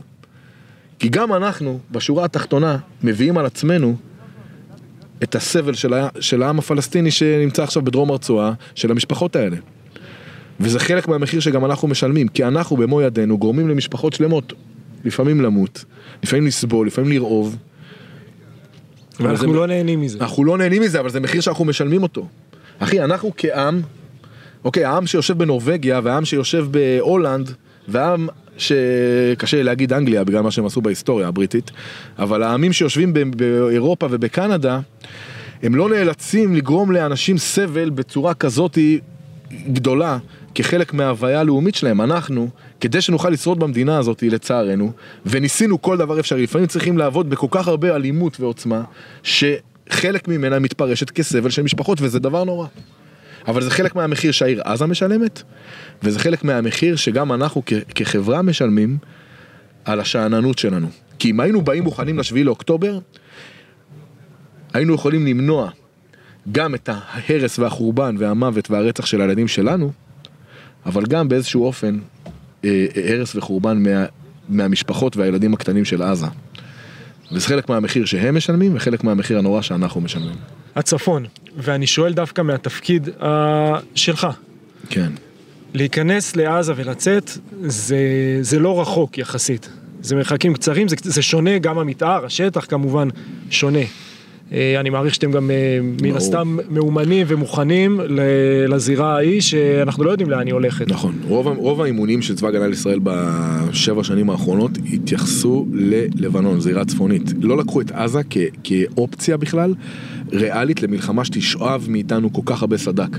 אמרו מקסימום נתחיל מלחמה רב זירתית, נשלח לעזה איזה אוגדה או כמה חטיבות, ורוב הכוח חייב... כי עזה ינסו להציק כזה בעורף. כן, כי. עזה גם אין להם יכולת, שוב, בזכיחות, אין יכולת לעזה לעשות משהו אה, בכזה סקייל. ב... אז ישלחו כמה עשרות מחבלים לגדר, נהוג אותם, טנקים, אה, מעיל רוח, זה עניינים, אה, כל הרוע יורה יהיה בסדר. ובאמת רוב האימון שלנו היה לקראת הצפון, וגם תראה, המבצעים הגדולים אה, לאיתור המנהרות בצפון והמכשול המטורף שנקרא שעון חול, זה בעצם כל הגדר הביטחונית של, של גבול לבנון, אה, הושקע בהתאם, כן, בעצם, וגם כל התרגילי אוגדה, תרעוגים ותרח"טים שהייתי בהם בשנים האחרונות התייחסו ללבנון, ממש, על איך נכנסים בציר ההררי ותוקפים בתוך הכפרים ובתוך הערים שלהם. אז מבחינת מוכנות, אנחנו במוכנות הרבה הרבה יותר גבוהה ללבנון, גם בהגנה וגם בהתקפה. ועוד שאלה שיש לי, אני מנסה שוב, אני מנסה, בוא ניזהר מפוליטיקה. כן, ברור. אה, א', כי אתה על מדהים, למרות שאתה מילואימניק, אבל כאילו, אני לא רוצה שזה יהפוך להיות שיחה פוליטית. ברור, אין שום סיבה. ואחרי שדיברנו על מסקנות, אחורה, ובכלל, אה, ואני מאוד אוהב את הגישה שלך שאומרת, זה קל להגיד המנהיג, או קל להגיד אה, ראש אמ"ן, או קל להגיד אלוף הפיקוד, אבל צריך גם כל אחד שיסתכל על עצמו, אם הוא היה מוכן להיכנס למלחמה כזאת בלי מחירים שהיו לנו לפני וכאלה. אני מסתכל רגע על השנה האחרונה שעברנו פה במדינה. כן. אה, ואתה כמפקד יחידת מילואים, אה, זה משהו שהטריד אותך, זה ישב לך, היו אנשים אצלך ביחידה שאמרו, אה, אנחנו, אנחנו לא נגיע, אנחנו, הרסו לנו את המדינה, אנחנו לא נגן על מדינה שהיא לא דמוקרטית או דברים כאלה. ובכלל, איך זה קשור למה שקרה לנו, שהתנפץ עלינו. אז אני אגיד לך משהו, אני חושב ש, שהסיפור שהיה בשנה האחרונה לפני השביעי לאוקטובר, אה, זה גם היה סוג של אה, אה, עיוורון או שימו עיניים, כן? זה לא היה באמת משהו אמיתי, זה היה מסך עשן. אני הייתי, אני מפקד יחידה, אני יודע, גם בשביעי לאוקטובר וגם בשישי לאוקטובר וגם ברביעי לאוקטובר, אני יודע שאם אני קורא לחיילים שלי הם באים, ויש לי ב- ביחידה חבר'ה דתיים אה, ימניים, ויש לי גם אה, ימניים לא דתיים, ויש לי גם שמאלנים, ויש לי חילונים, ויש לי אתאיסטים, ויש לי אה, אנשי עבודה כאלה, עצמאיים ושכירים, וכל, מכל, באמת מהעיר ומהכפר. מה, מהכל, באמת, היחידה שלי הכל, חבר'ה מעולים, טובי בנינו, באמת, מכל היחידות ומכל העדות, אשכנזים וספרדים, ואני יודע שאם אני קורא להם הם באים. ובחדשות מספרים לנו, לא המילואים וצריך להיזהר שאולי אה, אם, אם תהיה מלחמה לא יתייצבו וחיל האוויר לא בכשירות וכל מיני בלבולי שכל. היה לי ברור שאם אני קורא לאנשים שלי הם מתייצבים מיד ולראיה כשקראתי כולם הגיעו ויותר גייסתי מאז תחילת המלחמה עוד שני צוותים כאילו הכפלתי את גודל היחידה בהתאם לצורך המבצעי שהוא אדיר כי האוגדה נלחמת בעצם ממזרח הרצועה מצפון לסג'איה ועד קו החוף אה, אה, באזור אה, זיקים, וצריך הרבה כוחות שם, הכפלתי את היחידה, אנשים כל הזמן מתקשרים אליהם ומבקשים להצטרף. אז אני חושב שהתקשורת, אה, בעידוד של כל מיני אה, פוליטיקאים, או אנשי, לא יודע, אנשים בעלי אינטרסים, סיפרו לנו סיפור שאנחנו לא מוכנים, ושאנחנו לא נתגייס, ושהעם לא יעמוד מאחורי המדינה כשנצטרך, בגלל כל מיני דברים כאלה ואחרים. זה חרטא. ואני שמח מאוד לגלות ש... לא לגלות, לאשש את מה שחשבתי שביום שנצטרך, אנחנו נתגייס, נילחם, ואף יותר מכך. בסדר? אני חושב שהאחריות שלנו כרגע כעם, ובמיוחד כאנשי המילואים שמשרתים ו- ותכף אה, חוזרים הביתה, ראיתי כבר שלוש חטיבות שחוזרות השבוע הביתה, 551 וחטיבה 14, אה, וחלק מגדודי אה, המילואים של חטיבה 261 וחטיבה 460, זה אלפי חיילי מילואים חוזרים הביתה. הם הראו לעם היושב בציון שיש דיבורים ויש תכלס. ביום פקודה התייצבו, ביום פקודה סיכנו חייהם, ביום פקודה עשו מעל ומעבר לנדרש, גם מבחינת צדק וגם מבחינת אומץ לב וגבורה, כדי להגן על האנשים שלנו, על האנשים והילדים שלנו, על, על, על האנשים במדינת ישראל. והאחריות שלנו כאנשי מילואים היא ביום שאחרי לקחת את כל הקרע הזה שהיה לפני השביעי לאוקטובר ואת כל האמירות המשמעות עיניים האלה אה, אה, ולשנות אותם, להפוך אותם למסר של אחדות. כמו שנלחמנו אחד ליד השני, כמו שהחזקנו את האלונקה אחד ליד השני, כמו שהיינו בתוך הטנק ובתוך המבנה, וכמו שכיוונו אחד את השני מהחלונות לירי ול... והחזקנו אחד לשני את המטען לפוצץ את הדלת ולסרוק את הבית, אנחנו צריכים לזכור שאין לנו אף אחד חוץ מאת עצמנו. ואם אנחנו נפליג בגלל כל מיני אנשי דת ורוח ופוליטיקה אה, חסרי אחריות באמירות מפלגות, אנחנו לא יהיה לנו פה לאן לגדל את הילדים שלנו. באיזשהו אופן, המזל שלנו שהשביעי לאוקטובר קרה לנו עכשיו, דווקא עכשיו. כי היינו עוד שנייה בכזה קרע שאולי לא יכולנו לתקן, והשביעי לאוקטובר היה האמירה, אין לנו דרך אחרת, אין לנו ארץ אחרת, אין לנו דרך אחרת, רק יחד. והלוואי שאנחנו, אנשי המילואים, נוביל את המהפכה הזאת של הקונטרה של מה שקרה פה לפני, של הפילוג, שאנשים דיברו על מדינת יהודה ומדינת ישראל ולהפריד את השמאל והימין, ודתיים וחילונים, אנחנו האנשים האלה נפריד, אה, אה, אה, ניקח את הצעד הבא קדימה. ו- ונהפוך ל- לאחדות, אנחנו נהיה המנוע שיתכלל את האחדות בעם הזה, זה באמת התקווה שלי, ואני עובד על זה הרבה גם עם החיילים שלי בשיח. אנחנו כל שבוע מזכירים בישיבות המפקדים ואל מול הלוחמים, חבר'ה, לא רוצים לשמוע פה שיח מפלג, לא ברמה פוליטית, אין אצלנו ויכוחים פוליטיים אה, מוגזמים, כן? אפילו ברמה האישית, אתם, קשה לכם עם חברים, אתם, בא לכם להתפוצץ, מישהו פה אמר איזה משהו דתי ואתה אתאיסט, קשה לך לשמוע את זה, או מישהו פה ימני שמע איזה אמירה שמאלנית פתאום שמפריעה לו, תנשום אוויר, תשתה קפה, זה חבר שלך, אתה עוד שנייה מסתער איתו. השיח הוא מאחד בתוך היחידות, ואני מקווה שהוא גם ישפיע אחר כך אה, החוצה לכל העם היושב בציון. אתה גם מקבל את זה שאתה יוצא החוצה ופתאום שומע בתקשורת אה, דברים שאתה כאילו, עזבו אותי? לא, מה, מה קורה איתכם בעורף כזה? אני שומע את זה, זה פחות מטריד אותי, אשתי מדי פעם כזה אומרת לי, תגיד, מה קורה עם זה, וכל פעם זה שם של איזה פוליטיקאי, ומה זה האמירות האלה, וראש הממשלה, אני אומר לה, אני לא מתעסק בזה. אני נמצא מקדימה, אני נמצא בשמחה, אני נמצא בעשייה, אני נמצא בהתקפה. אה, אנחנו מחזירים חזרה את הכבוד של עם ישראל, יש בזה המון עוצמה, אה, ובזה אני מתעסק כרגע. המחיר, אתה מזכיר את אשתך כל הזמן, שהיא עכשיו כבר שלושה חודשים, נכון. אה, סוג של חד-הורית. דיברנו על זה אתמול, עשינו ישיבת מפקדים. ו... חשבתי דיברנו על זה אתמול, עשינו ישיבת מפקדים, אני ואשתי. לא, עשינו ישיבת מפקדים, דיברנו על מפקדים, על המחיר בבית. אנחנו משלימים כמעט שלושה חודשים, והעומס על אנשים ועל מי שמחזיקות את, העורף הוא אדיר. אה, ובשיחת מפקדים הקדשנו לזה זמן לחשוב על איך אנחנו יכולים לסייע לנשים שצריכות בתוך היחידה ו- ומה ההתייחסות שלנו בכלל כ- כיחידה אל מול הדבר הזה. כאילו אנחנו, אנחנו נמצאים בחזית, אנחנו נמצאים בהסתערות, אנחנו נמצאים באש, אנחנו נמצאים ב- בחוד החנית של עם ישראל וכולם רואים את זה ובמדינת ישראל מעריכים אותנו וכל הכבוד ונותנים לנו פה אוכל אה, ושולחים לנו חבילות ותחתונים וגופיות אה, כמילות השיר. ו- ומי שבאמת עובדות קשה בבית, אנשים, אסור שהם יישארו שקופות. אני זוכר שאחד המפקדים אתמול אמר, אחי, אני לא רוצה שאשתי תישאר שקופה. ואני שומע מתוך היחידות שנלחמות בעומק השטח על זה שהם מדברים על כמה קשה לילדים, שפתאום יש מקרים של אלימות בגני ילדים, ילדה שאחד המפקדים שם, אני זוכר, אומר לי ילדה שבחיים שלו לא פגע בזבוב, התחילה אלימות, כי אבא לא נמצא שלושה חודשים בבית ובמתח ומספרים לה על מלחמה. באמת אני חייב להגיד, ואני חייב שמי ששומע ידע שהגבורה האדירה של המלחמה הזאת היא לא נמצאת רק מקדימה עם הנשק ועם חירוף הנפש. הגבורה האדירה של המלחמה הזאת היא שכחברה התגייסנו והאנשים שיושבות בבית, אשתי היא כאילו שמאל, כל קשר בינה לבין מלחמה, היא גדלה, היא הייתה בנוער מרץ. היא, היא, היא שונאת מלחמה, היא שונאת נשקים, אבל היא חיבקה אותי כחייל במלחמה הזאת במיוחד, עם המדים והנשק שהיא לא אוהבת לראות. אה, אה, כי היא מבינה שעם ישראל באמת באמת זקוק עכשיו לדבר הזה.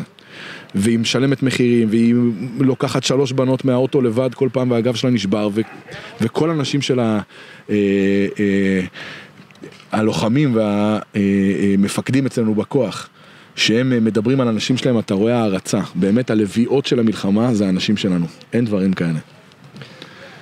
אמרת שיש לך עוד משהו להגיד.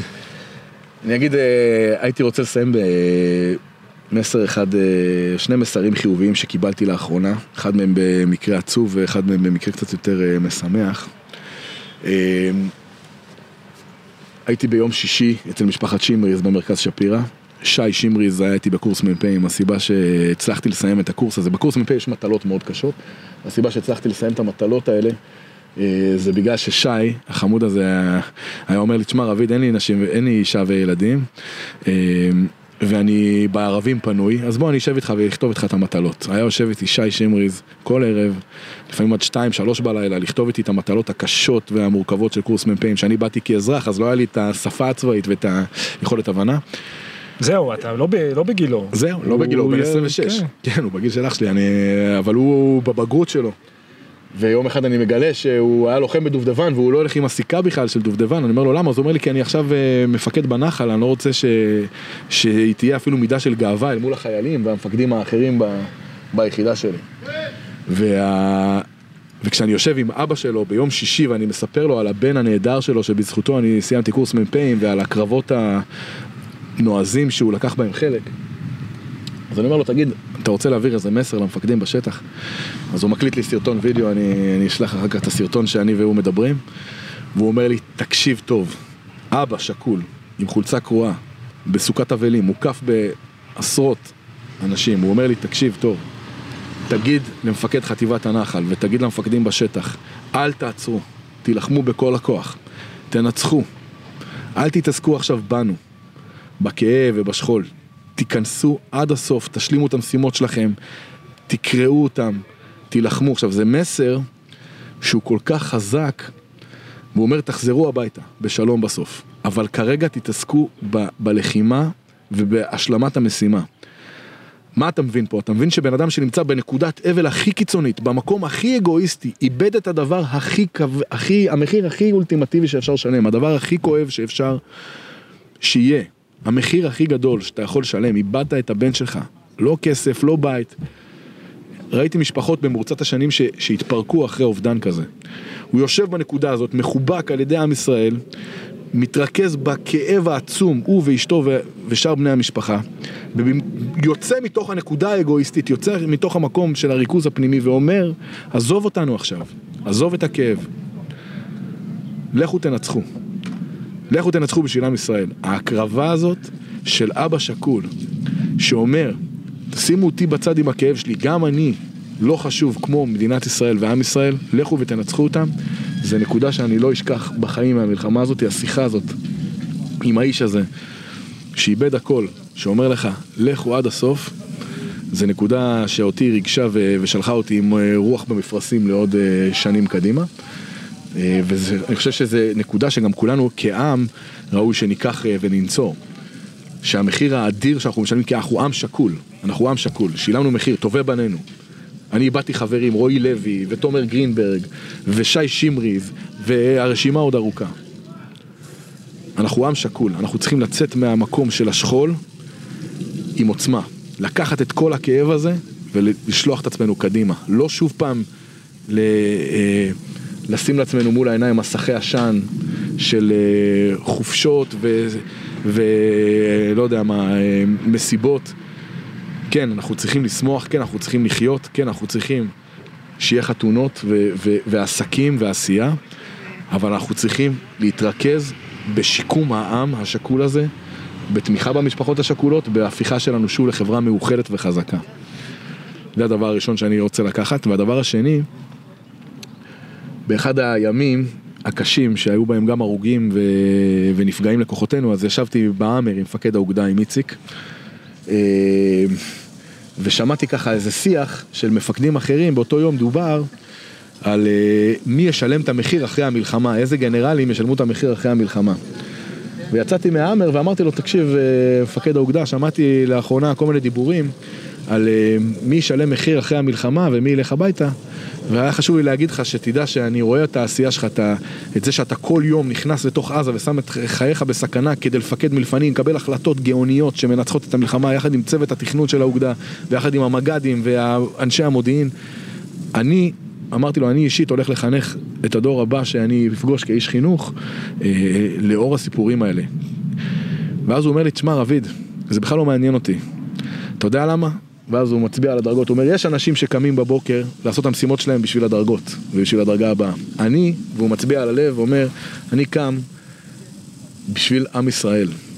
ולא אכפת לי אם גם ביום שאחרי המלחמה יגידו אתה השם וישלחו אותי הביתה, אני עד היום של, האחרון של המלחמה הזאת הולך לנצח ולעשות כל מה שאני יכול עם הלב והשכל וצוות התכנון והכוחות שהאוגדה הזאת יודעת להביא והמודיעין והאש כדי לנצח. אני לא סופר את היום של אחרי. זה הימם אותי כי כל השיח בשנים האחרונות שהוביל אותנו עד כאן זה היה מפקדים שחשבו על הקידום שלהם, על הדרגה הבאה שלהם, על הפוליטיקה, על איך זה ייראה כשהם ילכו למפלגה הזאת. וכשראיתי את סגן הרמטכ"ל מסתער לידי כתף לכתף בדרג' תופח, וכשראיתי את מפקד אוגדה 162 אומר, אני מבחינתי ביום שאחרי המלחמה, גם אם ידיחו אותי, יודע שעשיתי את שלי. כי נלחמתי עד הסוף בשביל עם ישראל, זה נותן לי תקווה. כי אני יודע שגם האנשים שלמעלה, שהרבה חצים מופנים כרגע כלפי כל מיני גנרלים ומקבלי החלטות, האנשים האלה, הם לא מבולבלים, ואני הולך אחריהם באש ובמים עד הסוף, לפחות על אלה שאני מכיר וראיתי. אה, אז אני אומר, עם שני המסרים האלה הייתי אה, שמח לסיים בהרבה אהבה ואמונה והרבה אחריות ליצירה של אחדות ביום שאחרי, אה, ועם הרבה שמחה, אחרי כל העצב. תודה רבה, ובפגישת מחזור הבאה. בפגישת מחזור הבאה. כמו שראינו, כן. יש עוד חבר'ה מהמחזור שמסתובבים פה ממש. באזור, בפנים, בחוץ. לגמרי. יופי, תודה רביב. תודה אלי, יום טוב.